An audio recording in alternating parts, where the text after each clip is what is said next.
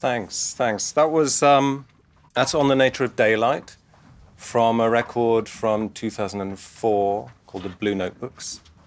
The Blue Notebooks is a kind of old-fashioned protest record in a way.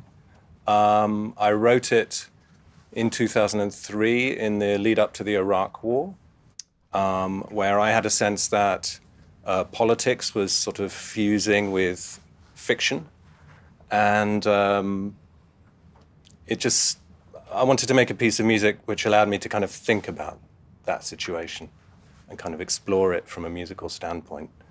Uh, I'm very interested in the idea of a piece of music being a place to think, and um, yeah, that was uh, what I wanted to be thinking about in that record. Um, so I'm going to play something else now from that record. Um, this piece called Vladimir's Blues. It's a tiny little piano piece. Um, the Vladimir of the title is uh, the writer Vladimir Nabokov, who was an expert on um, a family of butterflies called the blues.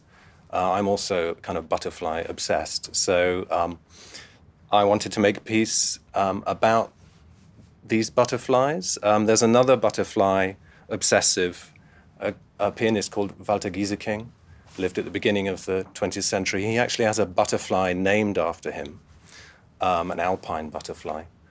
Um, and uh, so this, this piece is a kind of little homage to all these different characters and uh, butterflies.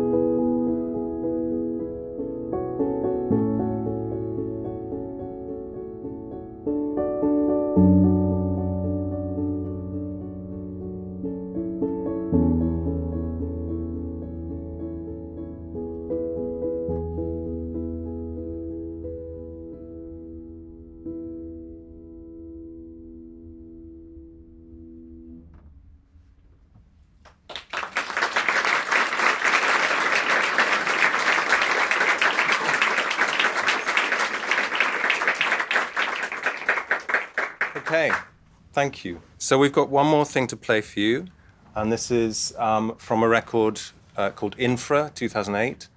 Um, Infra was a ballet for, for the Royal Ballet in London. Um, and the subject of the ballet is the 7 7 bombings in London. Um, so, again, it's a piece of music as a place to think, thinking about the events of that time. Um, Infra is a piece of traveling music um, because the attacks happened, you know, underground while people were commuting to work. So I wanted to make a piece of music with sort of traveling DNA. Um, it draws on uh, another piece of traveling music, Schubert's Winterreise. So there is kind of Schubert atoms in infra at various places. Um, yeah, and to play for you now, Acme.